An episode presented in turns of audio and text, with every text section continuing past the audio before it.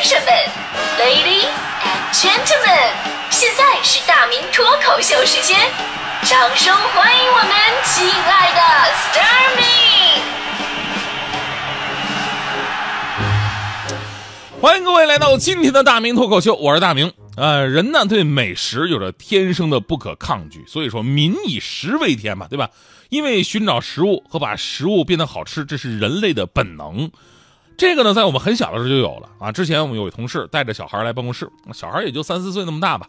然后呢，他妈呀就给了他一一支笔，拿了一张 A4 纸，说啊，妈妈去工作了，你在这去画画啊，别乱跑。那孩子特别听话，闷头开始画，画了一个多小时，还在那划了呢。我好奇啊，我说这么大点小孩能画什么玩意儿啊？还整的跟真事儿似的。我走近一看，我就彻底惊呆了。那小孩把那 A4 纸正反面拿着笔全都涂黑了，真的特别这种拿圆珠笔啊，那么细啊，一笔一笔的涂，中间连个缝都没有，纯黑的。当然你知道吗？我我立刻联想到就是以前我看过的一些恐怖片。这个桥段特别的像，难道这孩子被什么附体了吗？后来我就壮起胆子问他，我说：“那啥，小朋友，你画的是什么呀？”这小孩听我问他，缓缓放下了笔，举起了他已经被他彻底涂黑的纸，笑着说：“我画的是玻璃海苔，你看像不像？是挺像，这还反光呢，你。”在这说一句，这个海苔这个东西啊，真的是太奇葩了啊！它是一个吃之前。我觉得这玩意儿啊挺好吃的，有什么好吃啊？有什么好吃？吃的时候呢，觉得哎还不错，确实挺好吃。吃完之后，我觉得我刚才啥玩意儿也没吃的神奇零食。不过呢，今天说的那些日渐消失的美食啊，你可能想象不到，其实海苔已经有这个趋势了。体现最为明显的就是日本，本身呢，日本是海苔的消费大国，海苔可以说是日本百姓餐桌上必不可少的食材之一啊。甭管是单独吃啊，还是寿司啊、手卷啊。就连他们的拉面里边都得插着两片厚厚的海苔。去日本吃的话呢，你会发现日本的海苔要比咱们国内超市买的那种厚实啊。咱们的海苔做的有点那个太入口即化了，这个啊，特别像吃那个大白兔奶糖外边那个塑料皮儿。这个日本的就厚实很多。而在前两天呢，有一个关于日本海苔的报道啊，说随着这个气候的变暖呢，海苔的产量是不断的下滑，而日本首当其冲，陷入了近半个世纪以来最为严重的海苔荒。由于海水温度升高，导致藻类作物生长缓慢，那日本的海苔产量呢，已经是连续十年呈现下滑的趋势，当前产量比去年同期减少百分之十五，预计今年总产量将会跌破六十二亿张。降至了半个世纪以来的最低点，那日本的相关行业就透露了，随着海苔荒的加剧啊，呃，这个同行之间的采购啊，它这之间的竞争啊，会愈演愈烈。那店里边的原材料采购的价格比前几年已经上涨了近四成了。具体到食物本身，比方说，呃，东京市内的一家饭团专卖店，平均每个月制作六千个饭团，使用海苔呢大概是两千张。店长就说了，从去年开始。店内长期使用的海苔由每张十八日元涨到了二十二日元，导致每个饭团的制作成本上涨超过百分之十。所以呢，为了缓和成本压力，这个店里边自上个月开始已经陆续新增了五个不使用海苔的饭团品种，以减少海苔的使用比例。你想想，饭团如果下面有海苔包着，那不就是个大米球子吗？所以呢，日本有专业人士说了，说海苔越来越贵，几乎成了高级食材。所以呢，现在日本呢开始逐渐。呃，加大来自韩国呀、中国这些国家的海苔进口了。其实这玩意儿吧，说实话一点都不高级。咱们要好好做，也能做的不错。你知道海苔是什么吗？海苔它不是说，呃，天生就它就是海苔。其实我们说这个海苔就是我们经常吃那个紫菜。小的时候我妈总骗我说，哎，晚上咱们吃海鲜啊，然后厨房里边做呢，闻着味儿也像。一上来发现啊，紫菜蛋花汤。别拿豆包不干当干粮，那人家也确实是海鲜啊。海苔呢是属于紫菜的一种，当紫菜被烤熟了之后，就那种入口即化、质地脆嫩的口感。通常在这个基础之上添加一些调味料，就变成了我们经常吃的营养非常丰丰富的这个海苔了。其中这个烘烤的技术非常重要。咱们中国地大物博，努力吧可以帮助日本朋友把这个美食继续发扬光大。当然了，这有的美食呢是因为气候环境原因慢慢的消失了，也有的很多美食是被时间淘汰，口味不适合现代人了。被大数人多数人回忆成一种情怀，啊，今天大家伙说了很多，我说一个让我印象特别深刻的，就是咱们中国传统的老式的爆米花。现在真的很少见了啊！咱们去电影院啊，去外边商场啊，吃到的那种奶油爆米花，第一口吃着是好吃，但吃几口就吃腻了，主要是太甜。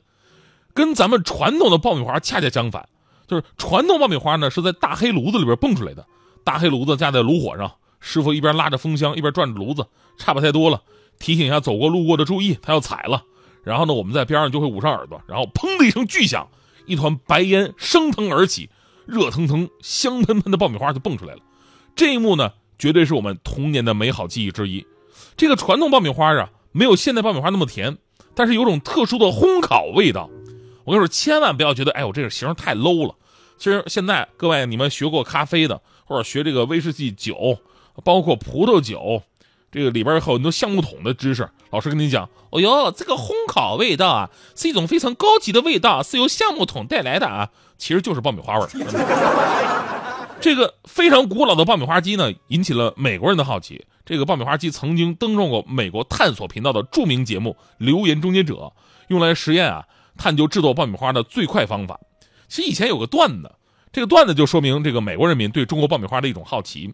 说当年咱们中国还不是很富裕的时候，又赶上了灾荒，有美国人就来到了中国，想了解一下啊，中国这么多的人口，在这样一个特殊的年代，怎么解决吃饭的问题呢？结果在路上走着，只听身后传来一声巨响，把他吓一跳。然后呢，就看到这个传统的爆米花机了，闻这个味儿特别的香。美国人好奇啊，就看这怎么回事啊？啊，就看到旁边站着老师傅。拿了一碗玉米啊，一碗玉米粒儿倒进去了，然后呢，就是我刚才说过那套动作啊，然后又是砰的一声，一地的爆米花，把美国人看得惊目瞪口呆。回国之后，向身边所有人宣传：中国人太厉害了，中国人发明了粮食放大器，还那么小的进去，那么大的出来。前不久呢，我妈是从东北给我寄了几袋这种传统的爆米花，还我还分享了给了办公室的同事们。大家伙真的看了以后啊，这无限的感动、感慨什么的，然后吃了两口就扔了。所以呢，今天我们说到这个消失的美食啊，就很多都有这样的感慨：环境的变化跟时间的迁移，可能我们的口味也跟以前不一样了。但是童年的那份感动确实非常真实，它是不可抹去的。美食跟人一样，不可能永远都在，也存在着一些更新换代，甚至是适者生存。但是我们应该记住的是，享受那份美食的青春和岁月，还有人，那些都是不可替代的。就昨天晚上呢，我我说，哎，我我正好想说这个话题的时候，当时强哥在旁边呢，强哥就也无比感慨说：“大明，你说的对呀，最重要就是那一刻跟你分享美食的人，你要好好的珍惜他。”然后跟我说：“说大明，上次我记得你请我吃火锅了，干脆今天我回请你，我请你吃烧烤。”我说：“梁哥，强哥，你终于良心发现了啊！烧烤是我最爱的，咱们走吧。”然后强哥就把我带到路口去了，给我买了一个烤地瓜。烤，这也叫烧烤吗？烤地瓜现在不多了，马上就要消失了。大明赶紧多吃点哦。